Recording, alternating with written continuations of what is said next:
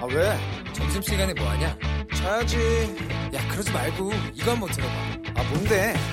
지금 당장 라디오를 켜봐. 나른한 오후 깨울 시사 토크쇼. 모두가 즐길 수 있고 함께하는 시간.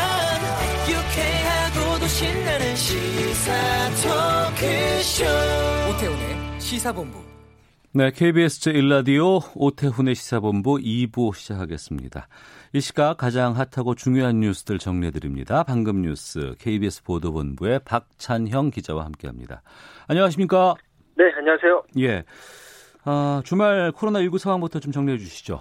네, 그 새벽 0시 기준으로 확진자 신규로 47명이 나왔습니다. 그래서 누적 확진자는 1,284명으로 집계가 됐고요. 예. 우리나라는 브라질하고 포르투갈에 이어서 주말 사이에 17번째로 확진자가 많은 국가로 내려갔고요. 지금 주말이라 지금 검사 건수 자체가 많이 줄었기 때문에 한 절반 가량 줄었다고 해요. 그렇기 때문에 지금 50명 아래대로 내려간 것이어서 어. 내일이나 모레 상황을 더 봐야지 확실하게 내려간지는 알 수가 있을 것 같습니다. 지금 해외 입국자들이 확진 판정 지금 계속되고 있고요. 또 의정부 성모병원에서도 집단 발병 여파가 계속되고 있습니다. 의정부 성모병원 같은 경우에는 어, 어제 하루 9명이 확진 판정을 받아서 모두 43명으로 확진자가 늘었습니다. 우리나라 전체적으로는 지금 사망자가 3명 늘어나서 186명으로 늘었고요. 예. 완치돼 격리 해제된 확진자는 135명 늘어나서 6,598명이 됐습니다. 네.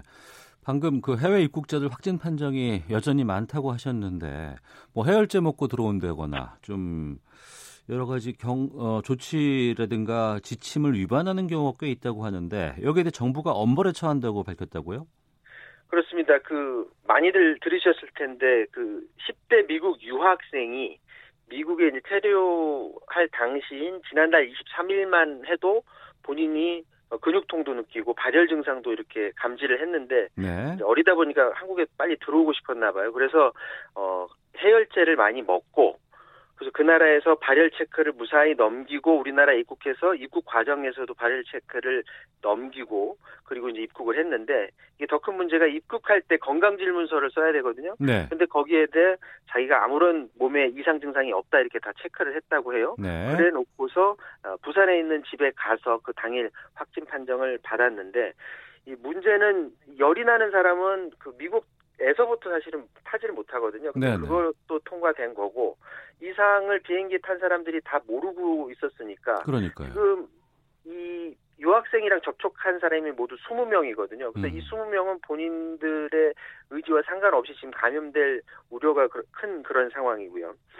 이와 관련해서 권준욱 중앙방역대책본부 부본부장이 이 건강상의 막대한 피해를 일으키는 이런 아주 잘못된 행동이라면서 관련법에 의거해서 엄중하게 처벌하겠다 이렇게 말을 했고요. 예. 검역 조사 과정에서 이렇게 거짓으로 이렇게 진술서를 쓰게 되면 현행법상에 1년 이하 징역 받거나 아니면 천만 원 이하 벌금을 받거든요. 음. 근데 이 사항을 부본부장이 직접 언급하면서 해외 입국자들의 이런 부당한 어, 조치에 대해서는 엄벌을 처하겠다 이런 말을 다시 한번 했습니다. 최근에 입국한 외국인들이 그 2주간 격리 시설에 입소해야 되는데 이거 하기 싫다고 해서 공항 단계에서 다시 자기네 나라로 되돌아가는 사례가 최근 잇따르고 있는데 네. 밤사이 한 건이 새로 들어온 건 그 대만에 있는 여성 한 명이 강제 출국이 됐는데 이분은 입국도 했어요. 입국해서 자가격리 시설에 들어갔는데 예. 자가격리 시설에 들어갈 때 본인이 2주 동안 거기 있어야 되고 그리고 그 시설에서 사용되는 그 비용, 비용도 본인이 내야 된다는 것까지 다 고지를 받았음에도 불구하고 하루 있다가 음. 아나 여기서 돈 나- 내가 낼 수 없다 이렇게 네. 거부하면서 역시 강제 출국됐습니다. 최근에는 이거 말고도 자가격리를 이제 해외에서 들어오면 다 해야 되는데 특히 해외 유학생들 위주로 해서 자꾸 밖에 나가서 놀거든요. 이제 걸리지 않으려고 휴대폰 집에다가 갖다 놓고 밖에 나가서 아이고. 뭐 꽃놀이 같은 거 하다가 예. 뒤늦게 적발되는 외국인도 있고 국내 유학생들도 있습니다. 이런 사람들에 대해서 정부가 강제 출국 여부도 어, 검토하고 있다 이렇게 밝혔습니다. 네.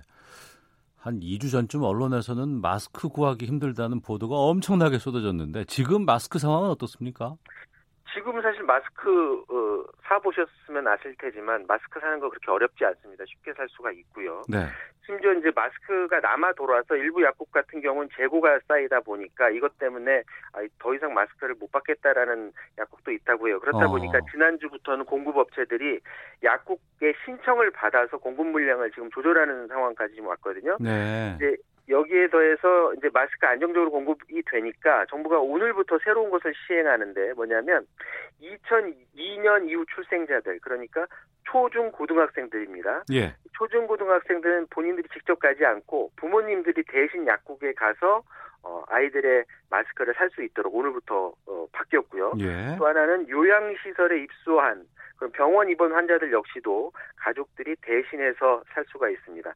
자, 예를 들어서 어, 고등학교 1학년 2004년생이니까 목요일에 사야 되겠죠. 목요일에 해당 부모가 약국에 가서 아이들의 마스크를 대신 살 수 있고 역시 음. 신분증하고 주민등록 등본 가져가야 되고요. 요양병원 입원 환자는 조금 달라서 네. 그 해당 요양병원의 종사자 확인 증명서도 가져가야 되고 공적 마스크 구매 동의서 이렇게 두 장 가지고서 어, 약국에 가야 됩니다. 네. 지금 민주당이라든가 미래통합당 모두에서 지금 긴급 재난지원금 전 국민에게 줘야 한다는 지금 주장이 나오고 있어요. 그렇습니다. 여야 지도부에서 모두 이 어, 소득 하위 70%가 아니라 전 국민 상대로 재난지원금을 줘야 한다 이렇게 목소리를 높였습니다. 이해찬 더불어민주당 대표가 오늘 어, 긴급 재난 대책은 지역 소득과 관계없이 모든 국민을 국가가 보유 보호해주고 있음을 보여줘야 된다 이렇게 말하면서 총선이 끝나면 면밀히 검토를 해서 정부하고 협의를 해 나가겠다라고 이렇게 말을 했고요. 앞서 황교안 미래통합당 대표도 어제 전 국민에게 1인당 50만 원씩 즉각 지급하라 이렇게 말을 했는데 어 사실은 이그 재난지원금을 전 국민한테 줘야 된다는 말은 이전부터 나왔었는데 당정청에서 이렇게 결정한 거거든요. 예. 그렇기 때문에 좀 더 진정성이 일- 있으려면 특히 민주당 같은 경우에는 정부와 아, 총선 이전에라도 좀 협의하는 모습 그런 음. 것들이 좀 어, 보여줘야 될 것으로 보여집니다. 예. 지금 미국 코로나19 상황이 엄청 심각하다고 하는데 어느 정도예요? 지금 미국 확진자가 33만 명을 넘었고요. 사망자는 만 명에 지금 육박하는 상황인데 에, 특히나 이번 한 주가 힘들다고 합니다. 트럼프 대통령이 이번 주하고 다음 주 사이가 가장 힘든 한 주가 될 것이다 이렇게 말을 했는데 예. 역으로 말하면 이번 주하고 다음 주가 피크가 될 수도 있다라는 그런 상황이 될 수도 있을 것 같고요. 음. 또미 공중보건위생 책임자가 방송에 나와서 이번 일주일이 가장 힘든 한 주가 될 것이라면서 어, 이번 한 주가 진주만하고 9.11 같은 그런 순간이 될 것이다. 그만큼 어려운 어. 한 주가 될 것이다. 이런 말을 하기도 했습니다. 미국에서는 또 하나 이 루즈벨트호 이 항공모함의 승조원들이 대규모 감염돼서 이게 큰 이슈가 됐는데 전체 5천 명의 승조원 중에 155명이 감염이 되면서 어. 여기에 있는 함장이 우리 승조원들 모두 하선시켜 달라라고 정부에다 계속 요청을 하는 그 과정에서 정부에서 이, 이 함장을 그냥 경질해 버리는 그런 일이 벌어졌거든요. 네. 물론 이제 승조원들은 다 어, 하선을 했는데 이 함장이 에, 경질된 것을 놓고 이제 미 대선에서까지 이게 제대로 된 조치냐 아니냐를 놓고 또 큰 이슈가 되고 있다 이런 소식도 들어왔습니다. 알겠습니다. 방금 뉴스 KBS 보도국 박찬영 기자와 함께했습니다. 고맙습니다.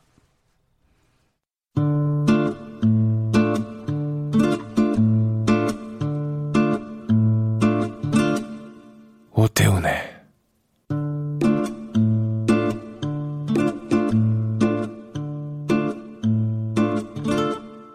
시사본부 네, 시사본부는 청취자 여러분들의 참여로 이루어지고 있습니다. 샵 9730으로 의견 보내주시면 되고요. 짧은 문자 50원, 긴 문자 100원, 앱 콩은 무료로 이용하실 수 있습니다. 팟캐스트와 콩 홈페이지를 통해서 다시 들으실 수 있고 유튜브에서 일라디오 혹은 시사본부 이렇게 검색하시면 영상으로도 만나실 수 있습니다. 우리나라 둘러싼 치열한 외교 상황을 명쾌하게 정리하고 분석하는 시간입니다. 외교 전쟁. 외교부 전략기획관 지내셨습니다. 가톨릭대 국제학부의 마상현 교수와 함께합니다. 어서 오세요. 네, 안녕하세요. 예. 지난주 수요일에 어, 단독 보도가 좀 꽤 여러 곳에서 나왔습니다. 그 내용은 뭐냐면 그동안 지지부진됐던 한미 방위비 분담금 협상이 협상 막바지로 왔고 네, 최종 타결 앞두고 있다 이런 보도들 나오고 있어요. 그렇습니다. 그 저희들도 어 목요일 날 이거 좀 준비를 해야 되는 거 아닌지 음. 어, 또 섭외를 또 해봐야 되는 거 아닌가 계속 그랬는데 지금까지도 전혀 지금 달라진 게 하나도 없어요. 우선 여쭤볼게요. 첫 번째는 보도가 잘못된 것인지 아니면은 그 보도에서 알았다고 하는 그 책임 실무자가 누가 있을 텐데 그 사람이 네. 그냥 좀 설레발을 핀 것인지 좀 아니면 어 정말 실무진 쪽에서는 협의가 됐는데 미국으로 가져갔더니 이게 그 미국 트럼프 대통령이 안 된다고 했던 것인지 어떤 걸로 보이세요? 네, 보- 제가 본 대로 말씀을 드릴 수밖에 없는데 제가 예, 이제 예. 뭐 현장에서 본 건 아니어서 네. 이제 좀 언론 보도라든지 이런 걸 좀 살펴보니까 우선은 그 정은보 협상담 대, 대표 어, 대사께서 그 31일에 협상이 막바지 단계에 있다 이런 이제 언급을 하셨고요. 그러니까 이게 네. 정부의 공식적인 언급이라고 봐야 될지 좀 그래도 비공식적이라고 봐야 될지는 좀 경계가 좀 애매한 것 같습니다. 근데 그러니까 이제 막바지 단계에 있다 그랬지 이게 뭐 타결됐다 그랬던 건 아니었던 거로 확인이 되고요. 예.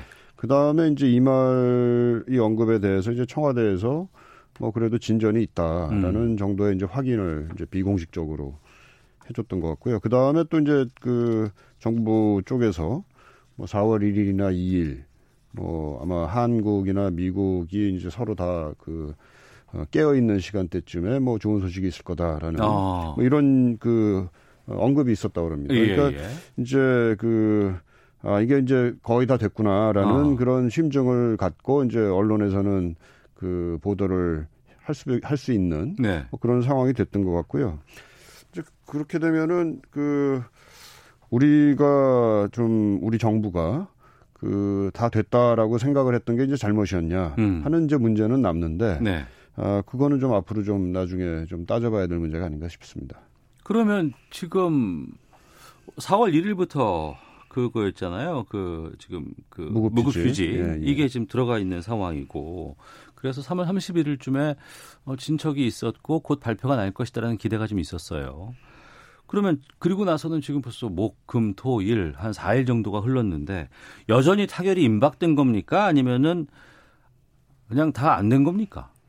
어, 우선은 좀 진전은 분명히 있는 것 같고요. 예. 그러니까 그, 뭐 예를 들면은 그 이제 1년 단위로 이제 협상을 하는 걸로 이제 바뀌었었다가 이제 다시 그거를 과거와 같이 예전과 같이 이제 5년 단위로 협상을 한다. 어, 그런 뭐 보도가 이런- 나왔었죠. 이런 예, 뭐 예. 협, 이런 그 합의 뭐 등등의 이제 그 어느 정도 그리고 한미 간에 그 총액 분담금 총액과 관련된 그런 그 어, 진전은 분명히 있었던 것 같아요. 네. 근데 이 진전이 어 중간 단계의 진전이었는 건지 음. 그러니까 최종적인 하- 그 뭐랄까요 그 어, 최고 결정권자의 그 사인까지 받아낼 수 있는 그런 거는 분명히 아니었던 걸로 이제 판명이 된 것 같고요. 예. 그래서 이제 이게 그 뭐랄까요 그 좀 애매한 상태인데요. 진전은 있었지만 음. 이게 끝난 상태는 아닌 거. 네. 이 정도로 지금 그 와 있다 이렇게 뭐 말씀드릴 수가 있을 것 같습니다. 예. 그러니까 이제 추측성으로 나온 것은 일, 지금 현재 1년마다 갱신하게 돼 있는 협상 시기를 시점을 5년으로 늘리는 것 그리고 금액을 1조에서 우리는 1조 미국은 5조 정도 얘기를 했다가 그게 10%에서 30% 정도 증가해서 1조를 기준으로 해서 네. 그 정도로 타결이 되지 않을까라는 전망들이 꽤 나왔었는데 지금 보면 미국 쪽의 반응을 좀 보면은요. 방위비 협상은 진행 중이고 결코 끝나지 않았다. 이게 미 국무부 클라크 쿠퍼 차관보의 발언입니다. 이건 우리 정부의 발표와는 좀 상반된 것 아닌가 싶기도 한데 외교적인 수사로 보면 어떻게 어떤 어, 거예요? 그러니까 우리 정부가 앞에서 말씀드린 것처럼 공식적으로 이거에 대해서 발표를 한 거는 아니라고 일단 봐야 될 것 같고요. 정원보 예. 대사가 말씀하신 게 이제 공식적인 발언이었는지 아니었는지를 좀 따져볼 필요는 있겠는데요. 근데 그것도 협상이 어, 뭐 막바지 단계다 이렇게 얘기를 했지 음. 뭐 타결이 됐다 이렇게 얘기했던 건 아니었거든요. 네. 어, 그래서 이제 우리 정부 입장이 뭐 이게 이제 끝났다라고 얘기를 했던 건 아닌데 그 아무튼 그 미국 정부 입장에서는 이제 한 우리 정부 그리고 언론 보도 우리 언론 보도 나오고 한 이틀 있다가 그 미국 그 국무부에서 공식적으로 이제 그거 아니다라고 음. 이제 부인을 했다라는 점이죠. 네. 어, 이런 생각도 좀 듭니다. 그러니까 아직 이제 협상이 이제 안 끝난 상태인데 말하자면 이제 지금 이제 확인이 된 거는 어떻게 보면은 미국 협상 측 입장에서 보게 되면 네. 아, 이게 한국 측이 혹시 그 어. 이걸 기정사실화 하려고 어. 언론 플레이 하는 거 아니냐. 뭐 이렇게 봤을 수도 있을 것 같아요. 아. 그러니까 말하자면은 아 이게 지금 완전히 다 끝난 건 아닌데 예, 예. 이거 밖으로 나가가지고 거의 뭐 끝난 것처럼 이제 그 한국에서 얘기를 해버림으로 인해 가지고 음. 이거를 그냥 기정사실화 해버리는 굳히기 하려는 예, 예. 혹시 뭐 그런 건 아니라고 보진 않았을까 하는 그런 추측도 아. 좀 들어가고요. 예. 그러니까 미국 입장에서는 일단은 공식적으로는 그거 아니다라고 어. 굉장히 강하게 부인을 하면서 또 한편으로는 그 약간의 좀그 그 불쾌한 기분까지도 살짝 내비치는 음. 그런 상황이 아니었나 하는 추측은 좀 있습니다. 뭐 확인은 해볼 수는 없는 사실이었고요. 예. 예. 뭐 싸움 말고 흥정은 붙여야 되는 거고 협상은 계속해서 좀 붙여야 될 것 같은데 우선 지금 드러나온 이게 뭐 사실인지는 모르겠습니다만 기준을 좀 삼자고 한다 그러면 앞서 말씀드렸습니다만 뭐 10%에서 한 30% 정도의 인상 그리고 1년 계약을 5년 단위로 합의했다는 거. 이 알려진 정도의 합의 내용이라 그러면은 상당히 괜찮은 거 아닌가요? 아 그렇죠. 우리가 뭐 어떻게 보면은 그 그동안 최근에 와갖고 최근 협상 과정에서 이제 우리가 주장했던 내용들이 네. 상당 부분 반영이 된 어, 그런 정도기 때문에 음. 뭐 만족스럽다고 봐야겠죠. 네. 그 기존에 미국은 뭐 다섯 배 인상을 했다가 그게 뭐 6조 정도 됐었고 좀 줄여서 1조가 줄어서 이제 5조 정도를 제시를 했었는데 어, 모르겠습니다. 최종 타결을 금액이 얼마나 될지 모르겠습니다만 상당히 오랜 시간 버텨왔던 미국입니다. 12월 말까지를 시- 협상 시간을 지금 넉 달이나 지금 넘긴 상황인데 이런 수준에서의 수치가 나오는 배경은 또 어디 있다고 보세요? 어, 글쎄 뭐 이게 잠정 타결이 된 걸로 알려졌다가 다시 이제 그 아니라고 지금 그러니까 음. 이제 뭐 어떤 그 그야말로 양보가 있었는지 하는 거를 지금 얘기할 수 있는 건지 잘 모르겠습니다. 하지만 네네. 그 어느 정도 양보가 적어도 실무선에서 있었다라고 본다면 그렇게 전제라고 본다면 뭐 일단은 우리가 그뭐 기여하던 바 특히 이제 미국의 입장에서 봤을 때는 상당히 긍정적으로 볼 수 있는 우리의 기여를 음. 상당 부분 인정한 측면이 있다. 뭐 네. 몇 가지가 있을 텐데요. 우리가 이제 미국산 그 무기 구입을 음. 상당 그 액수를 하고 또 그걸 이제 확대하는 그런 계획 같은 게 있지 않습니까? 아. 또 우리가 지금 그 미국과 이제 무역 관계에 있어서 이제 흑자를 상당히 보고 있었는데 흑자 폭이 이제 상당히 또 줄고 있는 음. 그런 상황도 있고요. 네. 또 우리가 최근에 이제 호르무즈 해협에 이제 뭐 독자 파격 파병을 했습니다만 하여튼 미국의 요청에 상당히 긍정적으로 음. 어, 부응을 했던 측면도 있고 뭐 또 주한미군 그 기지 반환 문제가 있는데 네. 거기 이제 환경 정화 비용이 상당수가 있는데 아 용산이라든가 그렇죠. 예, 예. 그거를 이제 우리가 우리가 그냥 하겠다. 뭐 미국하고 이제 그렇게 그 협상하고 그러지 않고 우리가 그냥 그걸 하겠다. 그러니까 사실은 우리가 미국, 미국 측의 그 비용을 상당히 어 줄여준 셈이 있습니다. 뭐 음. 이런 것 등이 이제 미국 입장에서 봐서는 좀 긍정적으로 어 고려를 할 수 있는 어 부, 부분이라고 이제 볼 수도 있고요. 네. 또 하나는 이제 청와대에서 이제 뭐 비공식적이지만 얘기를 이제 했던 것이 그이 코로나 바이러스 유포 관련된 대응에서 음. 그 한국이 이제 우리 대통령께서 이제 트럼프 대통령하고 이제 어, 정상 간의 통화를 하면서 예, 예. 우리 측에 이제 한, 트럼프 대통령이 한국 측에 대한 지원을 요청을 하지 않았었습니까? 음. 뭐 이런 것들도 뭐 상당히 이제 그 뒷배경, 그러니까 저그 백그라운드에서 음. 그 협상을 어느 정도 그 타결할 수 있는 어, 그런 긍정적인 요인으로 작용했을 가능성은 있다고 봅니다. 예. 그러면 한미 방위비 분담금 협상의 최종 타결 사인이 나려면 이거는 어, 미국 백악관에서 승인이 떨어져야 되는 거 아니겠어요? 그렇죠. 어. 근데 그 보도들 보면은 코로나 19의 뭐 진단 키트라든가 마스크라든가 뭐 음압 뭐 시설이라든가 이런 것들 우리가 좀 이렇게 어, 수출을 해주고 지원을 해주면 거기에 대해서 큰 뭐 고마움을 느낄 느낀다는 뭐 이런 보도들도 나오고 있는데 이게 지금 또 보면은 그런데도 불구하고 또 방위비 분담금 관련해서는 뭐 백악관 쪽에서도 약간 좀 비토를 놓는 것이 아니냐 이런 또 분석들도 나오고 있거든요.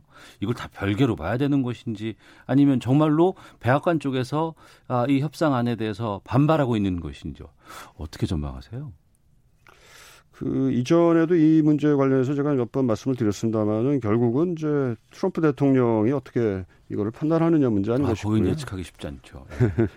그 트럼프 대통령의 글쎄요 그 이제 대통령 되기 전에 이제 썼던 그 뭐 협상의 기술, 음. 뭐 Art of the Art of the Deal, 뭐 이런 그 거래 기술 뭐 이렇게 얘기할 수도 있을 텐데 이런 네. 그 어, 걸 보게 되면 본인이 이제 그, 그 부동산 그 사업을 하면서 뭐 무수한 그 협상을 했고 거래를 했고 이런 거를 하는 그 나름대로 굉장히 그 많은 어, 기술이 있다 이런 얘기를 하고 있지 않습니까? 네.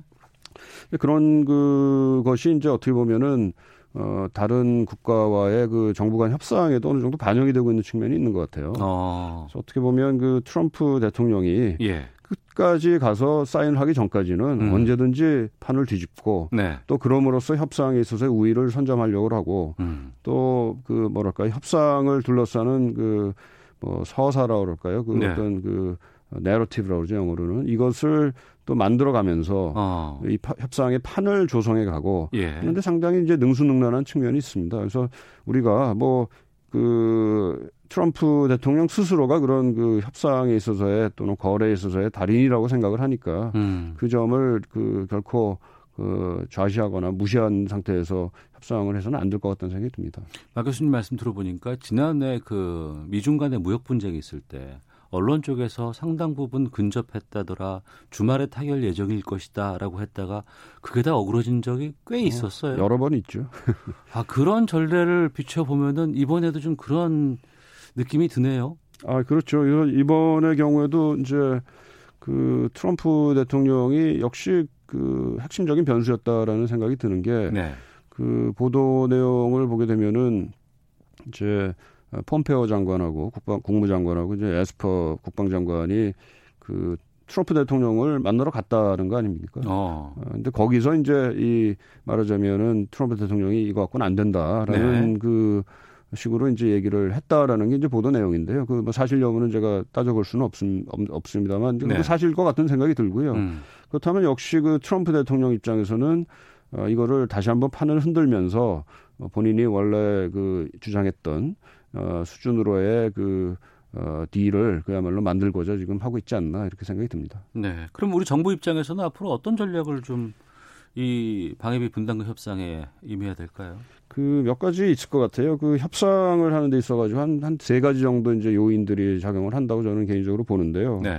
우선은 그 우리가 목표로 하는 그것을 얼마나 굳은 결의를 가지고 의지를 음. 가지고 그걸 어, 달성하고자 하느냐 하는 그 결의의 문제가 있습니다. 아, 저 상대방이 협상하는 상대방이 대강 이 정도 해주면은 그 어, 합의를 할 것 같아 하면은 그 정도로 맞추거든요. 네, 네. 그러니까 우리가 결의를 다지는 방법이 있는데요. 뭐 몇 가지 있을 텐데 좀 위험하기도 합니다. 왜냐하면은 우리가 과연 그 또 두 번째 요인이 이제 대안인데요. 음. 이거 아니면 다른 대안이 있느냐. 네. 그러니까 우리가 만약에 동맹이라는 한미 동맹이라는 거왜 다른 대안이 없다면 사실 우리 협상 입, 입지는 상당히 좁아집니다. 음. 그렇기 때문에 어떻게 보면 우리가 결의를 다진다 하더라도 그런 대안이 없을 경우에는 그 그것이 이제 좀 어, 허세, 허풍으로 이제 어, 비춰질 가능성이 있고요. 세 번째가 중요하다고 보는데 우리를 도와줄 그런 그 말하자면은 좀 어, 코알리션이랄까요? 이런 거를 그 구축할 필요가 있어요. 음. 우리가 지금 정부와 정부 간의 협상을 하지만 좀 네. 협상을 좀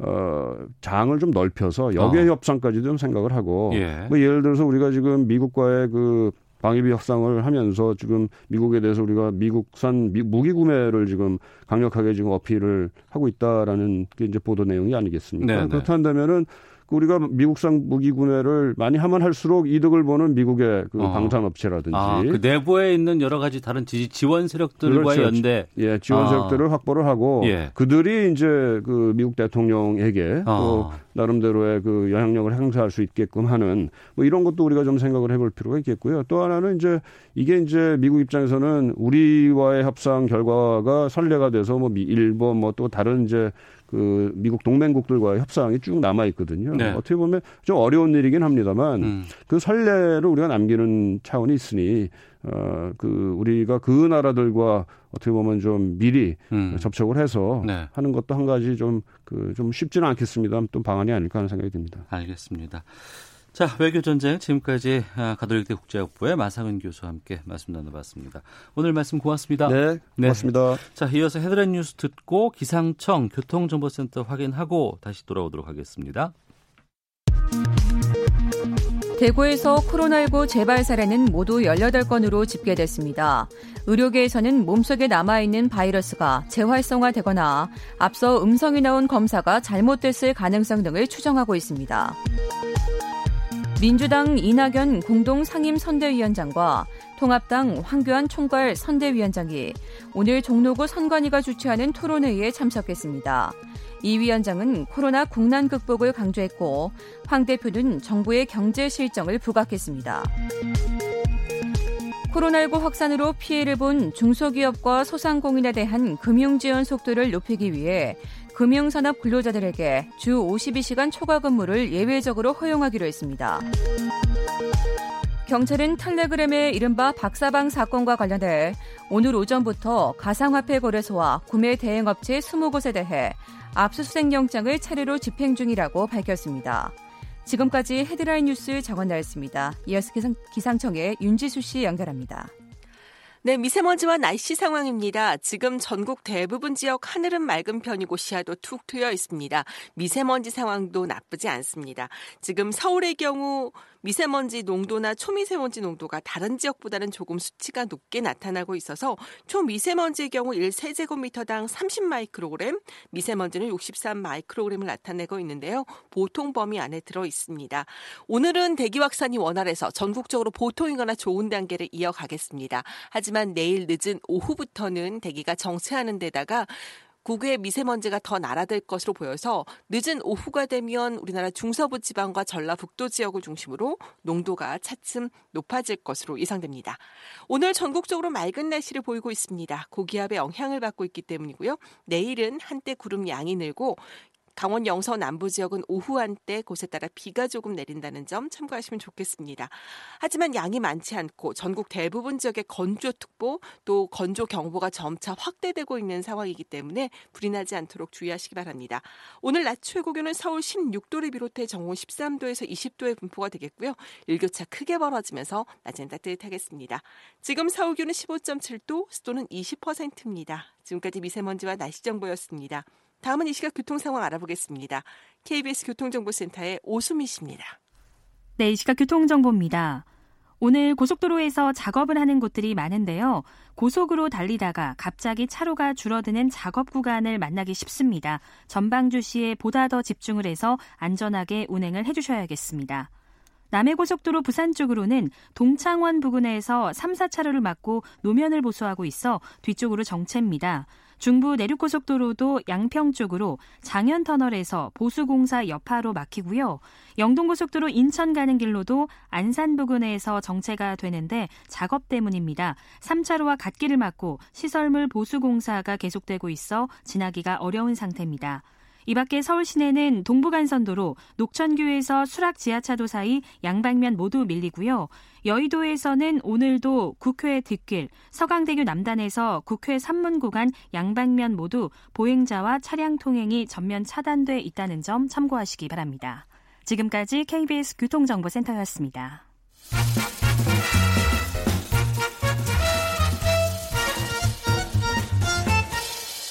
오태훈의 시사 본부. 네, 주말 동안의 이슈를 정리하고 이번 주 가장 눈여겨볼 소식을 살펴보는 시간입니다. 시사구말리 문화일보의 이현종 논설위원 나오셨습니다. 어서 오세요. 네, 안녕하세요. 예, 오피니언 라이브 윤희용 여론 분석센터장 자리하셨습니다. 안녕하십니까? 네, 안녕하십니까? 오늘 4월 6일 어, 다음 주 수요일에 총선이 있으니까 열흘도 안 남았습니다. 어, 이제는 총선 판세가 좀 드러나는 것 같아요. 좀 어떻게 여론 조사 추이가 좀 나왔어요? 어떻게 봐, 돼요, 지금? 예, 지금 뭐 쏟아져 나오고 있는 그런 너무 많은 곳에서 있잖아요. 각자 나오니까. 예. 예. 그래서 전반적으로 어쨌든 여건이 다소가 이제 유리한 흐름들을 보여주고 있는 상황에서 이제 네. 심판론을 어, 내세워서 이제 야당의 추격전이 벌어지고 있는 그런 이제 양상이고요. 그것이 뭐 지역별로 좀 어, 차이가 수- 수도권과 지방과 좀 차이가 있는 흐름도 나타나고 있고 그리고 발표되는 조사들은 그래도 그래도 유권자들이 관심 가질 만한 인물들이 있는 곳이 주요하게 발표가 되잖아요. 네. 그러니까 어떤 지역들은 한 번도 조사가 공표되지 않는 곳들도 많이 있어요. 그러니까 예. 대중들이 잘 모르는 인물들, 어. 관심권 밖에 있는 것들이 있어서 뭐 실제 여론조사 참조하는 것도 좋긴 하겠습니다만은 어, 이것은 여론조사는 참조용이지 이것이 네. 어떤 예언적이고 확정적인 것은 아니기 때문에 음. 어쨌든 좀 약간 신중하게 결과들을 보는 것이 좋지 않을까 생각됩니다. 해외 유권자들은 투표를 이미 시작을 했고요. 그렇죠. 이번 주 금, 토일이 사전 투표일입니다. 금토 예. 네. 예. 과거에는 사전 투표를 상당히 좀 최근 지방선거에서 많이 했던 것으로 기억이 되는데 네. 이번엔 좀 사전 투표를 어떻게 전망하세요? 지난 어 아마 20대 총선인가요? 어 20대 총선에서는 이제 12% 정도 예. 그러니까 저, 점점 사전 투표율이 좀 상승하는 추세입니다. 어. 이제 그런 걸로 보면 이게 어떤 면에서 보면 최종적인 뭐 투표율 상승으로 이어질 것인가는 또 이게 별개의 문제예요. 왜냐하면 네. 사전 투표율이 높다고 해서 또 최종 투표율이 음. 높다고 할 수는 없거든요. 근데 문제는 이제 지난 그 10, 20대 총선 같은 경우는 투표율이 당시에 58%였기 때문에 네. 어, 상당히 이제 예전 그 19대보다는 한 뭐 4% 포인트 정도 음. 상당히 높은 수준이었습니다. 그러니까 네. 점점 어떤 면에서 보면 투표율이 좀 상승해가는 그런 추세에 이제 이번에 어, 21대 총선 투표가 이루어지는 것인데요. 아무래도 이제 이번에 코로나 이 문제가 얼마나 이제 투표율을 좌우할 것인가. 근데 문제는 이제 뭐 선관위 여론조사를 보면 투표하겠다는 의향은 꽤 많으신 것 같아요. 예전보다 더 강하신 것 같고. 이제 문제는 근데 그게 직접적으로 이제 그럼 현장에 나올 것인가의 문제. 음. 이거는 좀 이제 별개의 문제 같아요. 지금 그 선관위가 어, 조금 여리시는 분들 이런 분들 같은 경우는 이제 별도의 투표소에서 투표를 할 수 있도록 그렇게 이제 지금 어, 편의를 제공하고 있는데 문제는 아무래도 이제 감염의 위험이라든지 또 가, 가게 되면 이제 장갑을 껴야 되고 마스크를 해야 되고 소독을 해야 되고 하기 때문에 연로하신 분들 또 젊은 층들 과연 얼마나 투표할 것인가 어. 이 문제가 상당히 쟁점이기 때문에 예. 아무래도 이제 투표를 예전 선거 같으면 많이 하게 되면 어떤 면에서 보면 조금 여당에 유리한 측면들, 음. 그다음에 좀 적게 하게 될 경우에 이제 야당이 유리한 측면들. 왜냐하면 이제 많이 하게 될 경우는 20대들이 많이 나온다는 이야기인데 그게 아무래도 지금 여당에 좀 플러스가 되는 측면이 있는 거거든요. 근데 이 또 전통적인 이 어떤 원칙이 또 이렇게 매번 똑같은 걸 지켜지는 건 아닙니다. 네. 그렇기 때문에 아마 이번에는 투표율이 어떤 어느 정도 될 것인가, 여기에 상당 결과에도 상당히 영향을 좀 미칠 걸로 보입니다. 네. 그러니까 지금 투표율은 저희가 하늘의 영역이다라고 얘기를 합니다. 그만큼 예. 이제 어렵다는 것이고 왜냐하면 사람들이 표심보다도 사실 투표할지 말지 이런 음. 것들이 차이가 나기 때문인데요. 어, 두 가지 이제 그 예측이 있어요. 투표율이 이번에 말씀하신 대로 코로나19로 인해서 상당히 이제 떨어질 것이다라고 하는 시각이 있습니다. 그래서 고령층 감염 위험 높은 고령층과 뭐 30, 40대 주부 자녀를 둔 그다음에 20대는 이제 그것과 또 무관하게 어, 최근에 어쨌든 정치 외면 현상이 심하거든요. 네. 네, 그래서 낮아질 거라고 하는 시각이 있고 합리적인 뭐 예측이라고 할 수 있습니다. 반면에 어, 그렇게 많이 낮아지지 않을 것이다라고 하는 시각의 근거는 뭐냐 하면 어, 코로나19가 아, 초기에 비해서는 좀 진정이 된 측면이 있고 마스크를 사려고도 줄을 쓰는 사람들이 많이 있으니까 네. 그것은 안전만 관리를 하면 그리고 선관위에서 당일에 이제 안전 관리를 어쨌든 충분하게 보장이 된다면 음. 어, 또 이 코로나 19가 이렇게 정치 의식을 제고시킨 측면이 이제 있을 수 있습니다. 뭐냐 하면 아, 이렇게 중요한 것이 정치권이 또는 정부가 어떻게 대응하는지에 따라서 상당히 우리 삶에 중요하구나라고 하는 생각을 갖게 함으로써 정치 의식이라든가 어떤 정- 투표 참여 의식을 제고시키는 효과가 있을 수 있는 것이거든요. 네. 이런 것을 감안하면 그렇게 떨어지지 않고 이전과 비슷한 흐름으로 이어질 수도 있거나 좀 올라갈 수도 있다라고 보는 시각도 이제 존재하고 그런 이제 그런 상황입니다. 네. 자, 이제 총선 일주일하고 한 이틀 정도 더 남았는데 전체적인 판세는 두 분 어떻게 보고 계시는지 좀 위원정 논설위원께서 먼저 말씀해 주시죠. 사실 지금 판세라고 하면 아무래도 여론조사를 기반으로 한 것인데 네. 문제는 이제 이 여론조사에 대한 신뢰도 문제가 사실 이번에 많이 등장하고 있지 않습니까? 어. 왜냐하면 이제 이 휴대전화 안심번호를 통해서 이제 여론조사를 하는 것인데 특히 우리 지난번 총선도 많이 좀 틀렸거든요.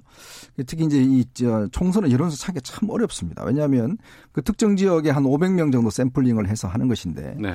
예전 같으면 다들 이제 집 전화로 많이 하기 때문에 집에 계신 분들이 많이 하잖아요. 근데 음. 지금은 다 이동하는 분들이 많기 때문에 그렇죠. 이 휴대전화로 많이 하기 때문에 그다음에 이게 과연 그러면 연령대별 어떤 표집 자체가 과표집될 수가 있지 않는가라는 이제 그런 우려들이 있어요. 왜냐하면 적극적으로 예를 들어서 어, 이 응답에 적극적으로 응하는 분들만 어. 대상으로 할 경우에 예, 예. 이게 어떤 면에서 보면 여론조사가 좀 왜곡될 수가 있다. 그래서 어. 20대 총선 같은 경우도 보면 뭐 지난주에도 이야기했습니다만은 종로 같은 경우가 사실은 당시 여론조사상으로는 뭐 정성인 후보가 굉장히 밀렸었는데 그렇죠. 차이가 결과전을. 네. 놓고 보면 완전히 또 뒤집어 버렸어요. 이제 그런 거에 어떤 대표적인 측면이 있습니다. 음. 그렇지만 현재 아마 어, 열린민주당, 어, 이 더불어민주당 같은 경우는 일단 현재 여론조사보다 크게 틀리지 않을 것이다. 어, 어쩌면 지역구 한 130석 정도. 음. 그 다음에 이제 비례 같은 경우에 열리 어, 더불어 시민당과 열린민주당 합해서 즉 법녀라고 이야기를 하죠. 법녀를 합해서 한 20석 이상 얻지 않을까. 네. 좀 가반수도 이제 내보는 것 같고요.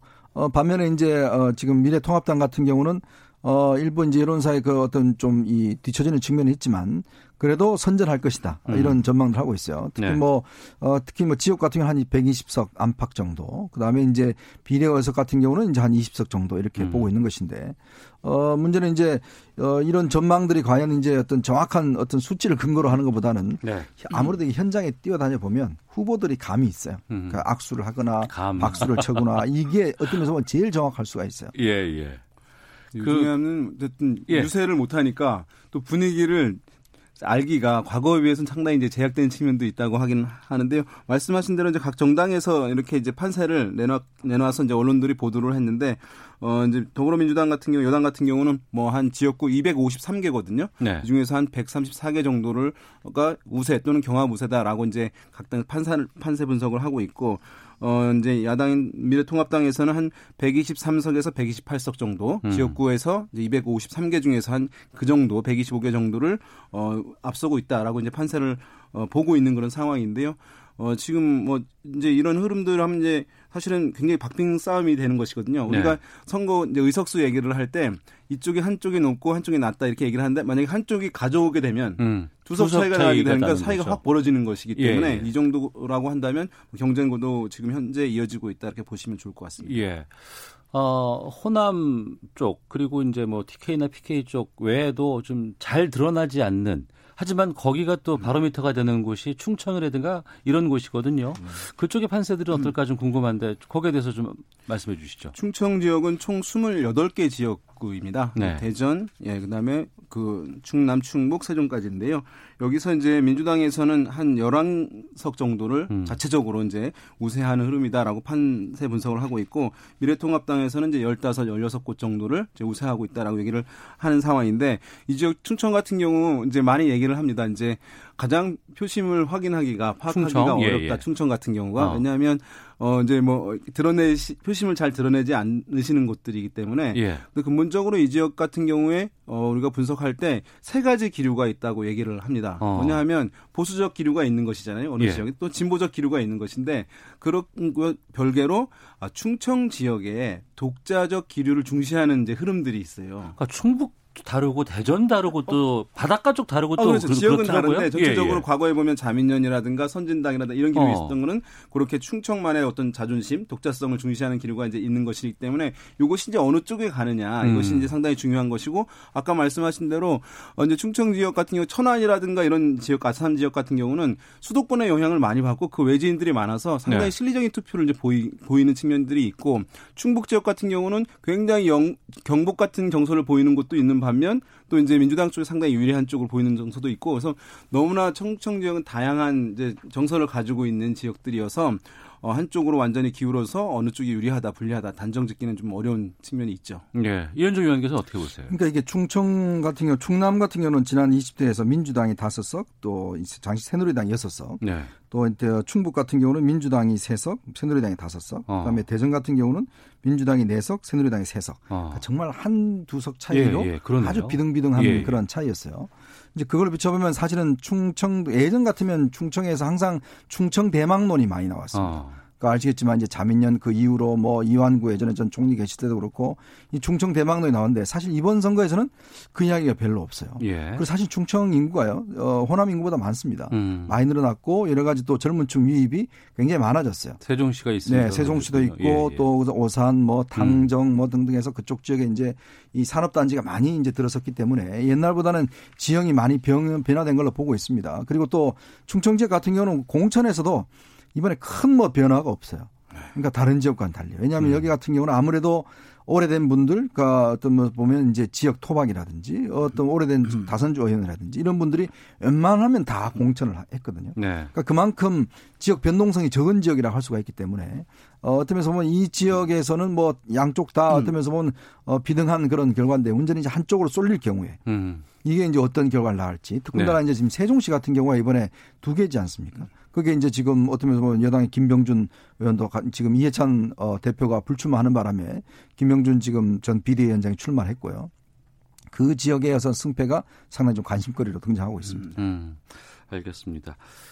뭐 저희가 다음 주 말고는 더 이상 뭐 이걸 다뤄볼 수 있는 시간이 없어서 그냥 크게 두 분께 나는 여기가 가장 좀 재밌더라 아니면 이 지역이 가장 좀 눈여겨 보인다라고 하는 곳 어느 곳들을 좀 꼽으실까 궁금한데 저는 뭐 PK. 지역이죠. 예. 예.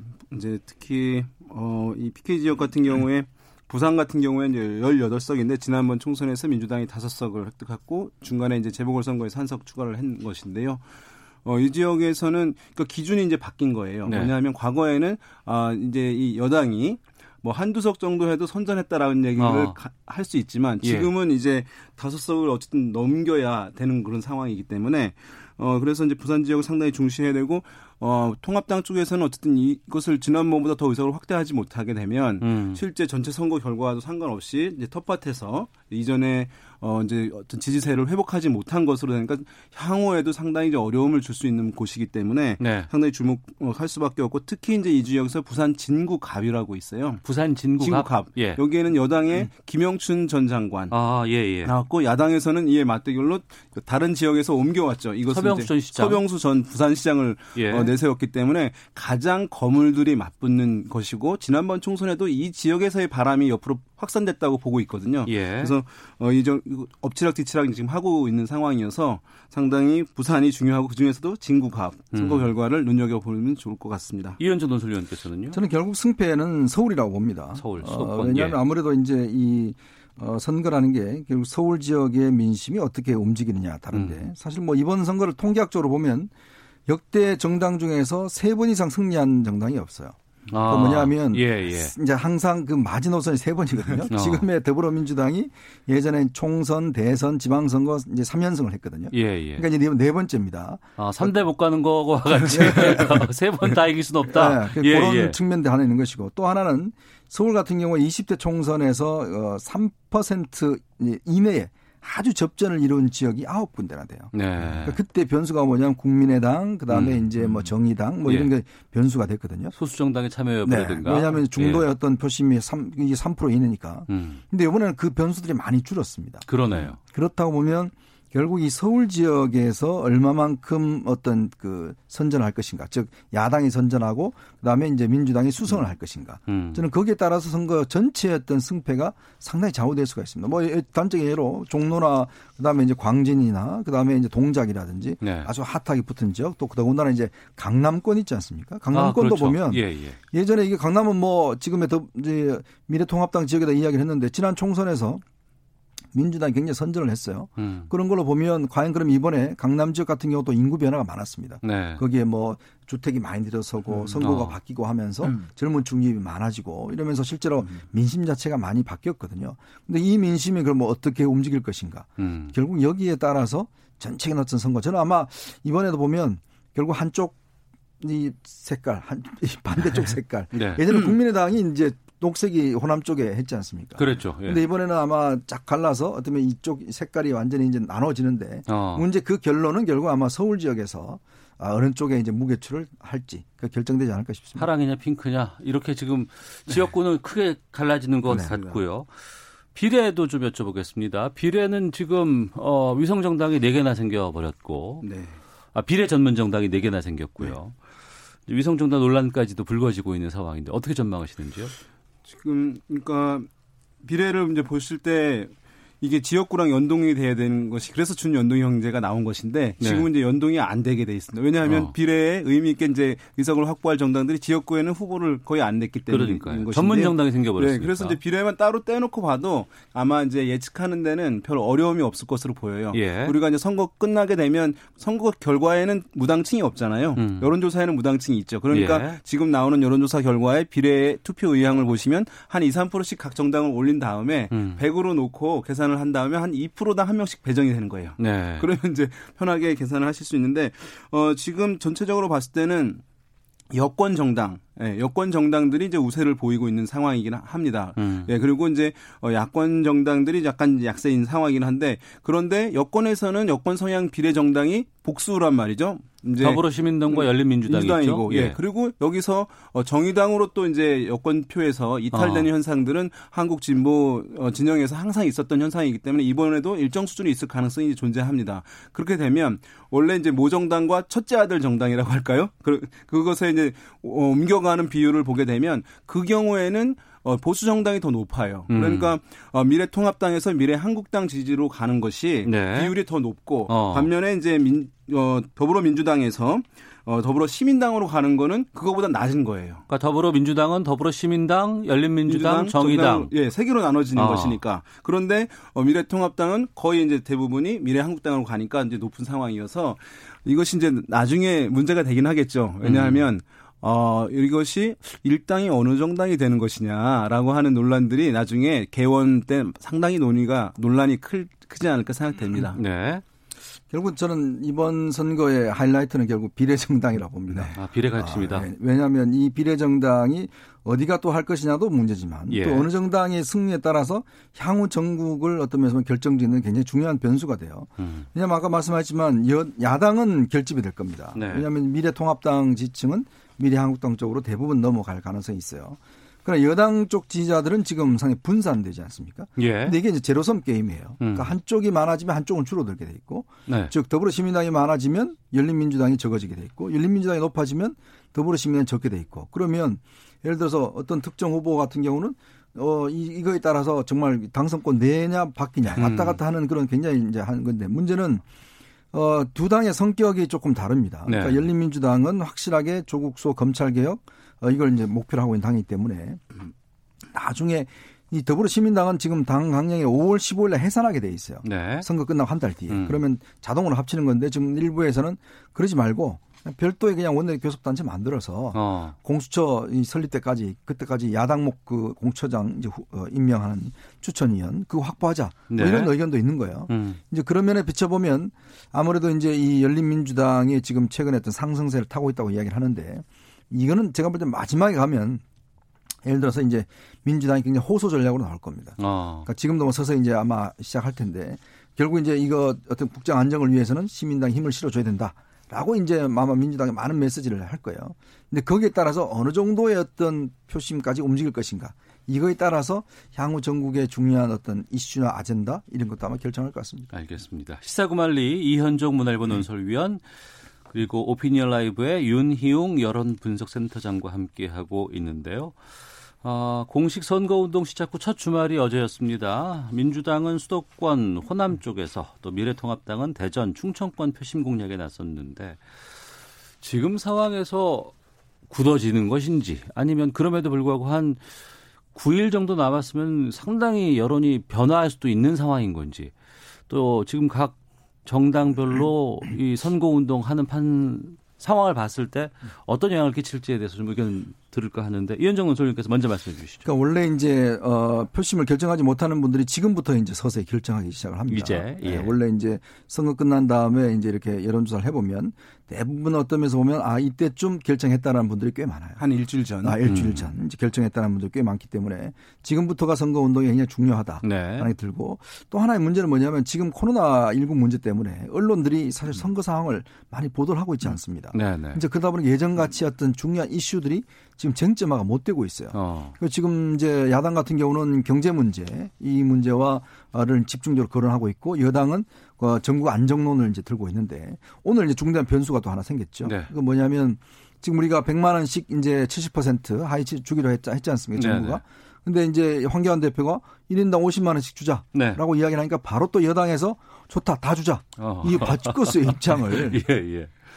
참 이게 좀 이런 정책을 이렇게 바꿔도 되는지 모르겠지만 어, 이렇게 돼버리면 이게 어떤 면에서 보면 국민, 이게 제가, 저는 아마 여당에서 이걸 바꾼 게 이걸 하려다 보니까 여론이 안 좋은 거예요. 음. 그냥 받는 사람은 그냥 당연히 받는 걸 생각하지만 네. 안 받는 사람들은 솔직히 어, 이거 왜 나 안 주지? 서운하죠. 네, 서운하거든요. 예, 예. 돈 주는 거는요, 뭐 먹는 것도 똑같이 나눠줘야지 어. 누군 주고 누구 안 주면 그 예. 마음 상하거든요. 어. 그러니까 줬는데 안 먹으면 상관없지만 네, 그렇죠. 안 주는 것도 문제가 네. 되는 그러니까 거죠. 그게 이제 예. 어떤 면에서 보면 사회적으로 어떠면 좀 이게 갈등 양상으로 가다 어. 보니까 여당에서 긴급히 아, 안 되겠다. 이거는 자칫 처음에는 선거 유리한 것 같이 생각되다가 이거는 차별하니까 그럼 30%는 오히려 어떤 면에서 정부 여당에 어떤 등을 돌릴 수 있다는 판단 음. 때문에 저는 아마 거의 다 100% 주자라는 쪽으로 바뀐 것 같아요. 아마 이 문제가 어, 남아 있는 선거 변수 어떤 예, 어떤 어떤 면에서 보면 변수가 아닌가 뭐 그런 생각 듭니다. 네. 예, 방금 말씀하신 거는 어쨌든 여권 입장에서는 70%를 이제 걸어놓게 되면 배제되는 층들이 이제 아마 맞벌이 층들이 많이 배제되는 것 같아요. 아 맞벌이 쪽도 예, 그러면 있겠군요. 그 수입, 예, 예. 수입이 그 넘게 되는 것이니까. 근데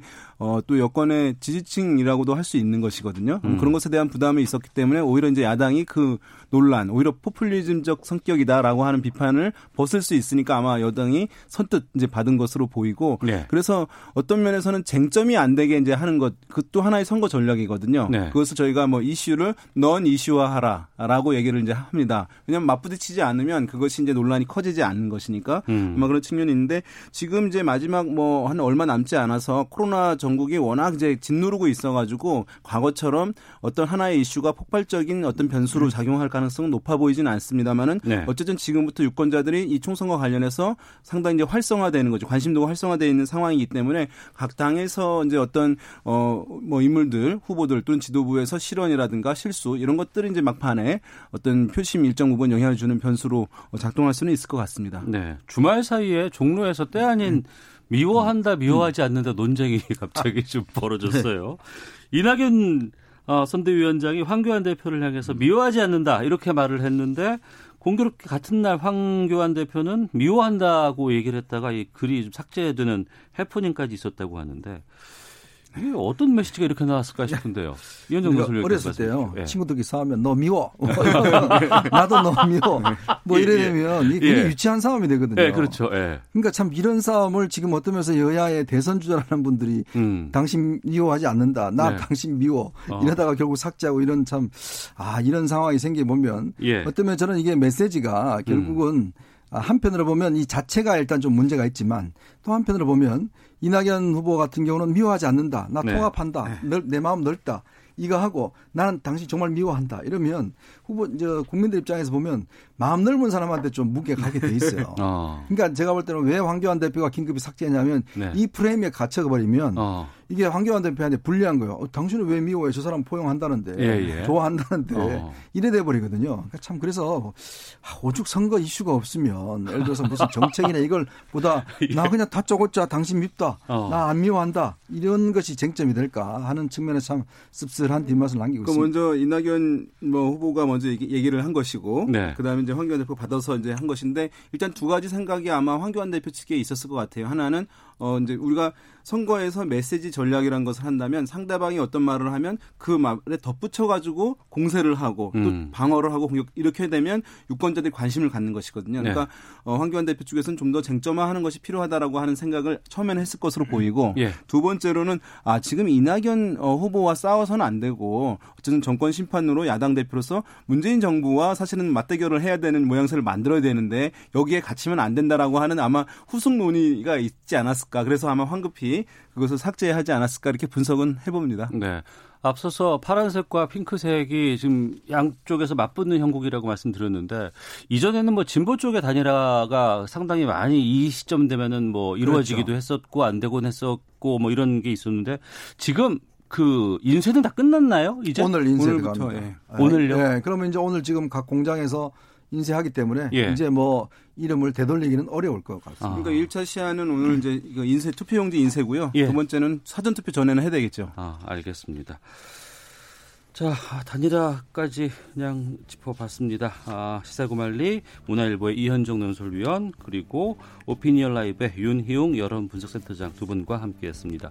두 분 말씀 고맙습니다. 네, 감사합니다. 예, 오태훈의 시사분 마치겠습니다. 내일 뵙겠습니다. 안녕히 계십시오.